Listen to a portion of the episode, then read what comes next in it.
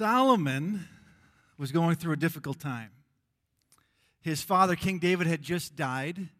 The king, King David, the one everyone loved, the one that unified the country, had died, and Solomon was alone. He was grieving the loss of his dad. He just participated in the memorial service for his father. He just participated in his own anointing as king, and he's afraid. He's scared.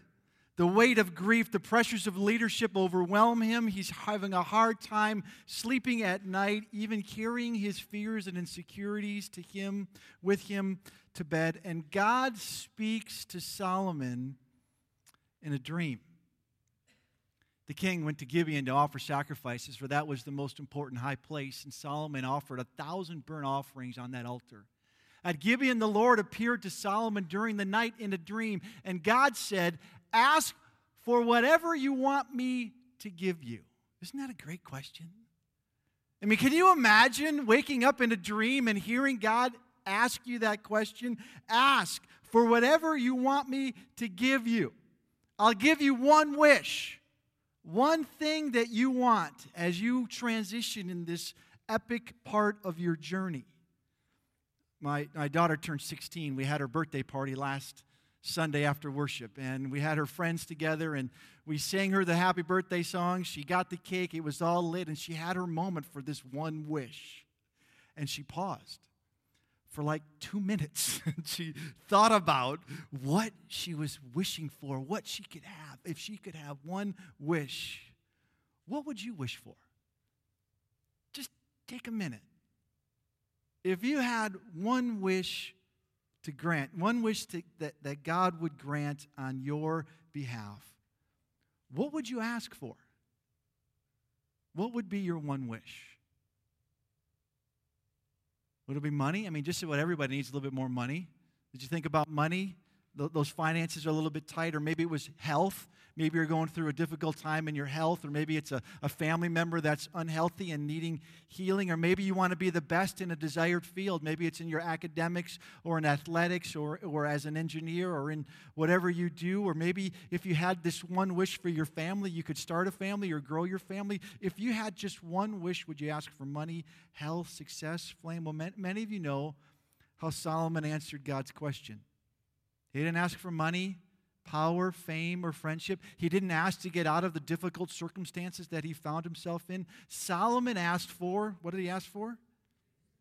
Wisdom, insights, knowledge, the ability to discern right from wrong, better from best, good from great, and God gave it to him.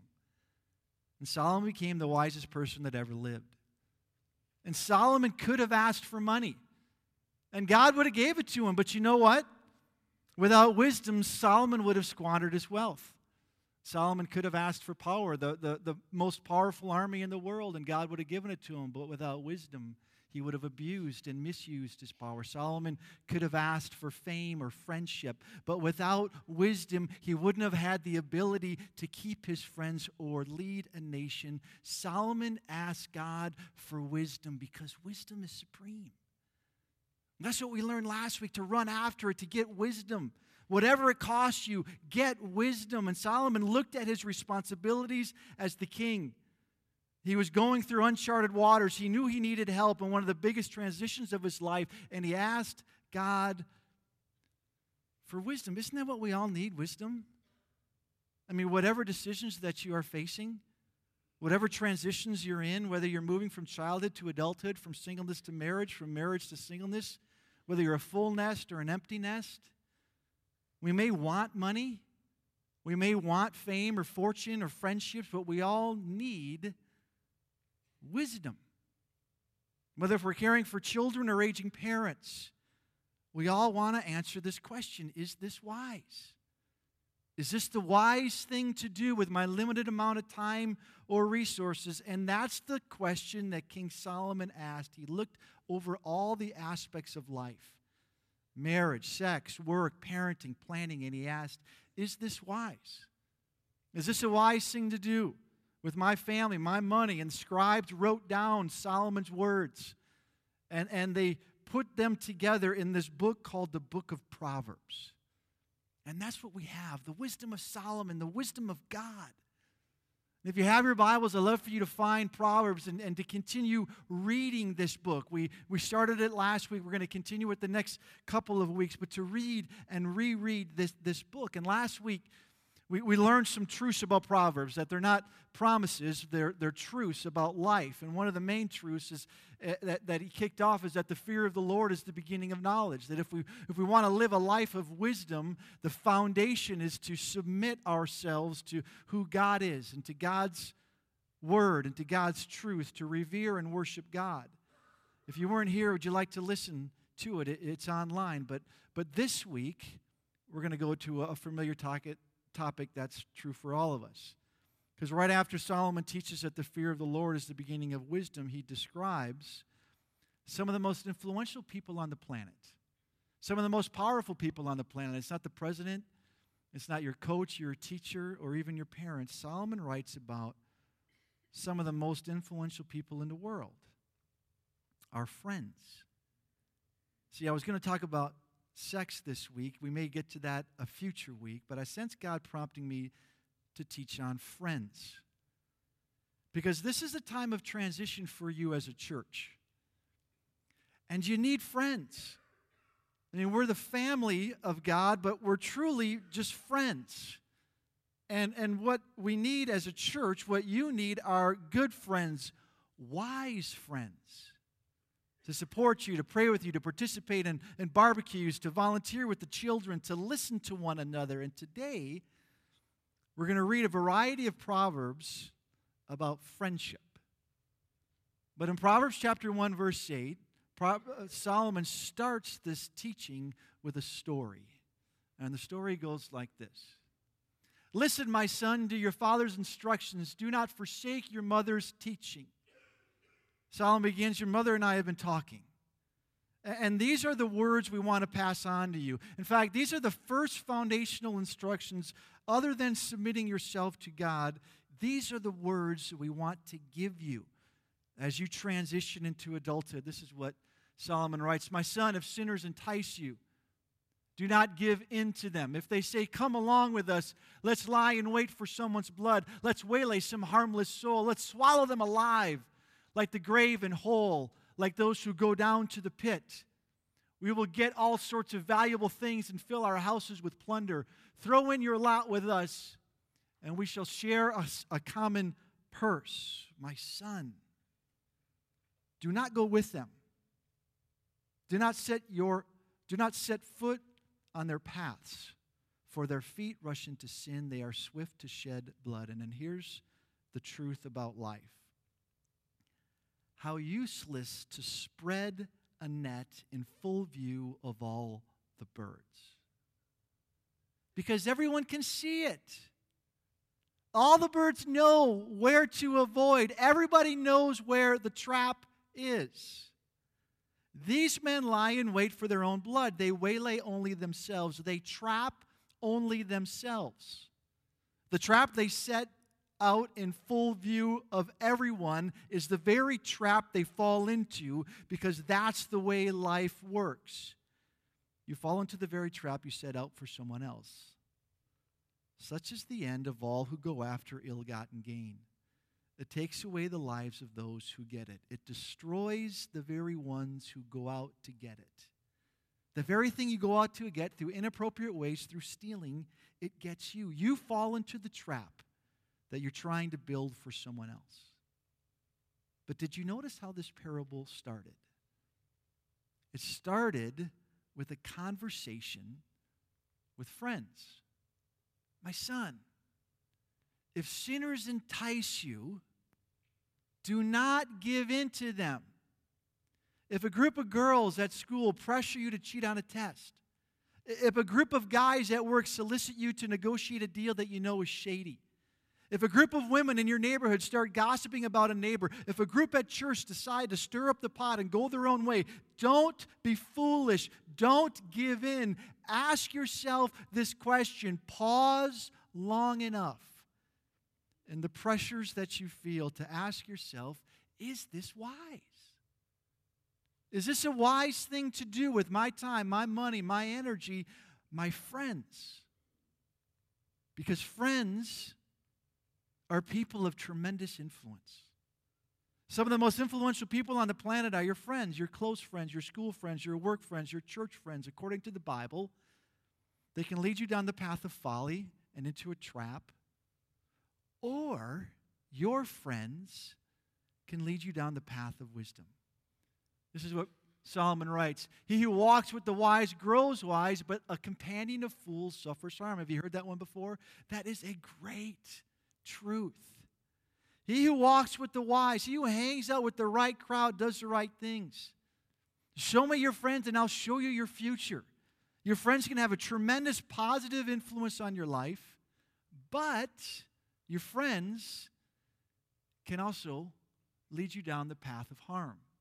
A companion, you don't even have to be close friends with a fool, just a companion. You just hang out with a companion of fools long enough, and you will go down the path of foolishness.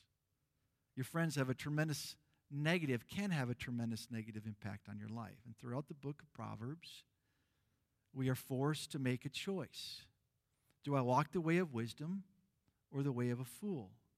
Will I walk with the wise and grow, and grow wise, or be with a companion of fools and suffer harm? See, that's the question that we're forced to answer. Will I choose wisdom or be a fool?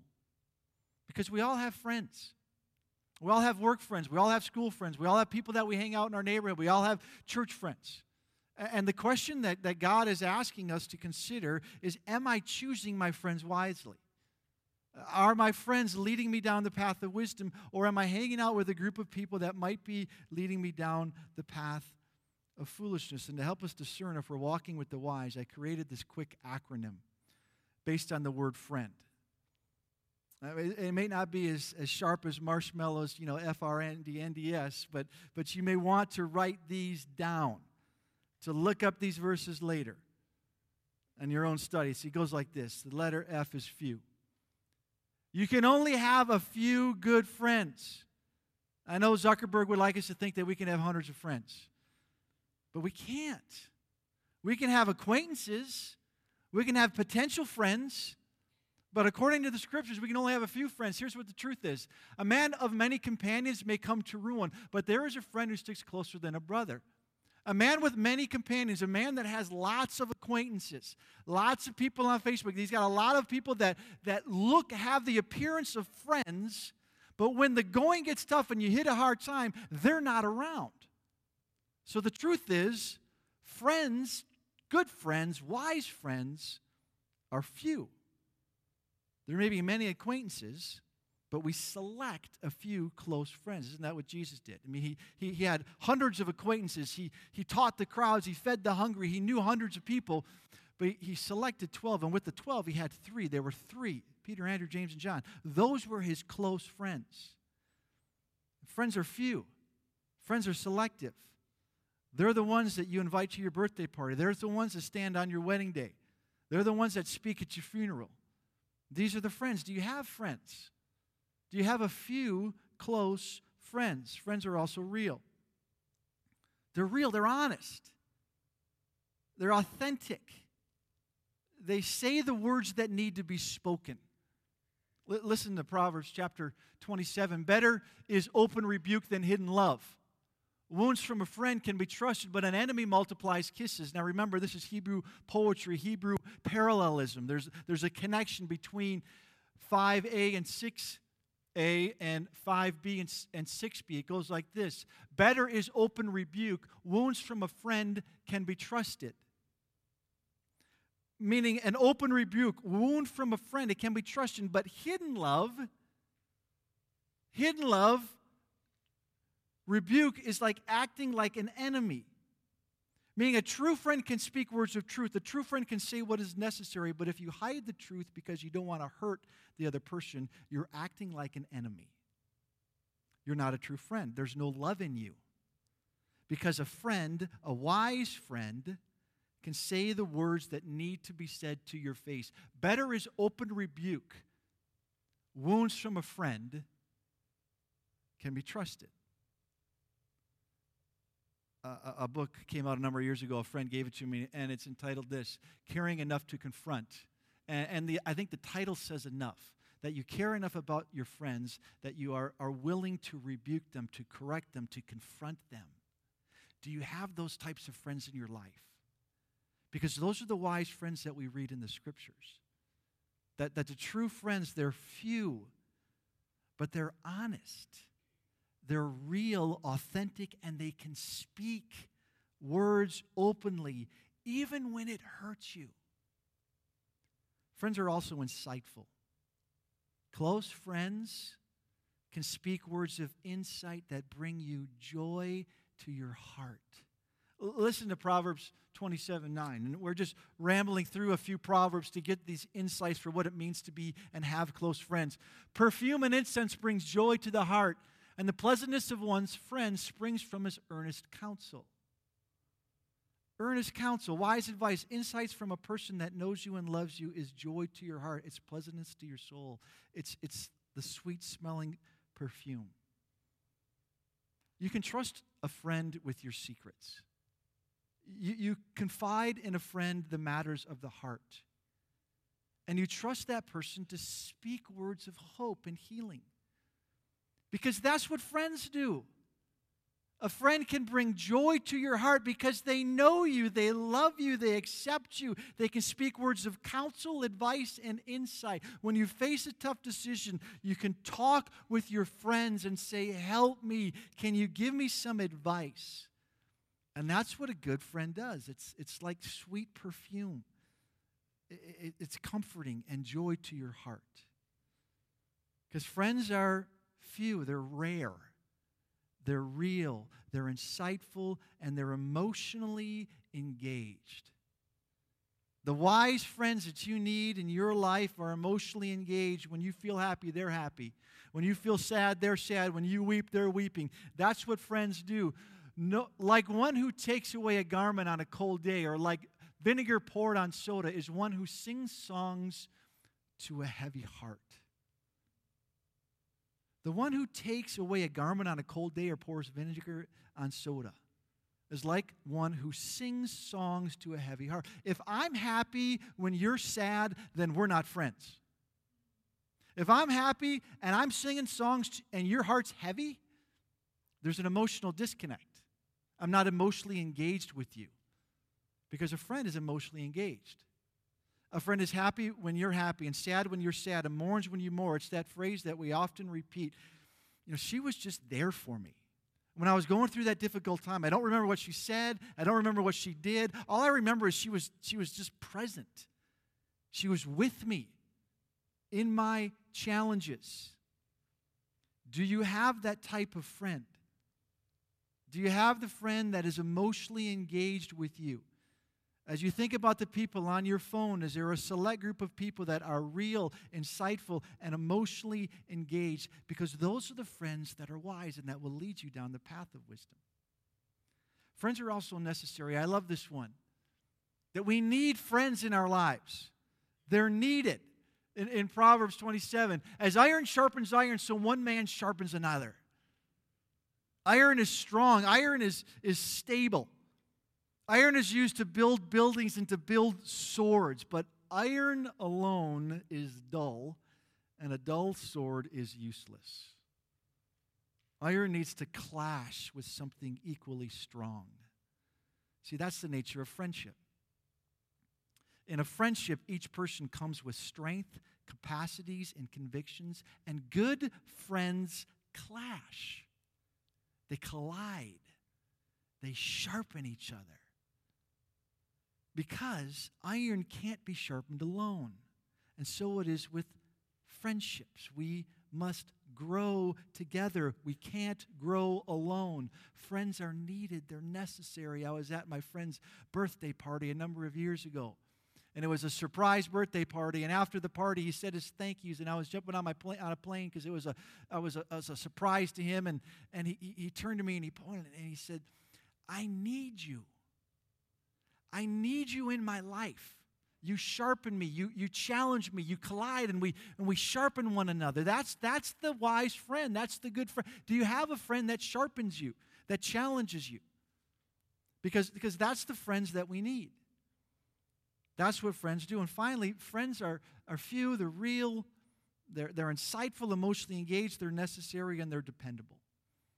The Proverbs, the, the wisdom of Solomon says this A friend loves at all times, and a brother is born for adversity. A friend loves not sometimes, not when it's convenient, not when everything's going well. A friend loves at all times, in the bad times, in the good times, in the routine times.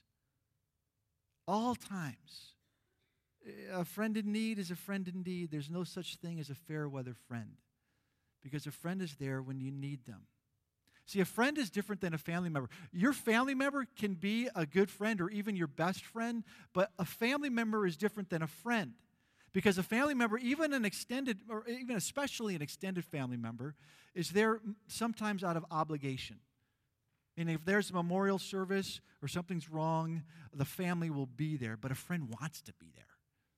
A friend will, will make room in the schedule create emotional space and be at that place because that's what friends do. They're dependable. The, the strength of a friendship is built upon their consistent decision to be there for each other. That's where the strength of a friendship is built. When you consistently decide to be there for one another, to depend upon one another, to love each other through multiple different circumstances in life, you build this sense of trust. My friend recently lost his mom, and I flew to Colorado Springs to be there on the memorial service. I didn't have to be there. I didn't, he didn't need me. I didn't even know his mother very well, but I was there for him and his family because I wanted to be there. That's what friends do. They're, they're dependable. They open up space to be in those places of need. See, friends are few, they're real, they're insightful, they're emotionally engaged, they're necessary and dependable. And the question that I'd like you to consider is do you have these friends in your life? As you look through your cell phone, as you look through social media, are you walking with the wise or are you hanging with a companion of fools? Because friends have tremendous influence on your life. They can bring you down the path of wisdom or the path of folly. But another question, and maybe a better question, is this Are you becoming this type of friend? Are you real? Are you honest? Are you insightful? Are you emotionally engaged? Are you necessary? Are you dependable? Because friends are a rare gift. And in order to find one, you must be one. I love the way the King James Version reads or, or, or, or translates Proverbs 18. A man who has friends must himself be friendly. Is that true? If you're looking to connect with friends at church, if you're looking to connect with friends at school, a man or a woman or, or a child who has friends must himself be friendly. Meaning that if you're looking for a friend, the, the, the best word of wisdom might be this become the friend that your friends are looking for. You become the friend that your friends are looking for, and then you'll have those types of friends. You be real. You be insightful. You be emotionally engaged. You be needed. You be dependable. You be the friend that your friends are looking for. That's the invitation that God has for you this morning. See, Solomon had one wish. In the midst of one of these most difficult times of his life, this huge transition, he asked God and he received wisdom. And over the next couple of weeks, we're going to be learning from Solomon and the wisdom that he gained from God about parenting and about relationships. But today, you have the opportunity to become wise in your friendships to be the type of friend that your friend is looking for, to be the type of friend that your church is looking for. So be real.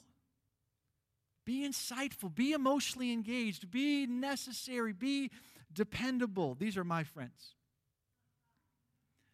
And this is a picture just last month. We were going mountain biking. And we got Rob, Sean, and Don. And, and, and I know these guys super well. These are my buddies. These are the guys I run with. I, I bike with. This is Rob's a school teacher. Sean works special ed. Don's a pastor. I can tell you about their marriage, tell you about their kids, tell you about what they like, tell you about what hurts them, tell you about what makes them laugh, what kind of beer they like to drink. I can tell you just about everything about these three men and the group of five that we gather. In fact, we gather every month via Skype, and we meet together and we encourage one another. We call ourselves the Man Up Club. We say, hey, let's man up. In fact, we have five commitments. We want to man up in our relationship with God. We want to man up in our relationship with our wives. We want to man up in our relationship with our kids. We want to man up with our relationship with the church.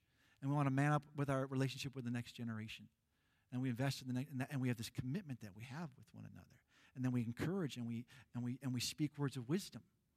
When my buddy was going through a difficult time at work, we were all there praying for him. When I was going through cancer, these are the men that came around me. Do you have these types of friends in your life?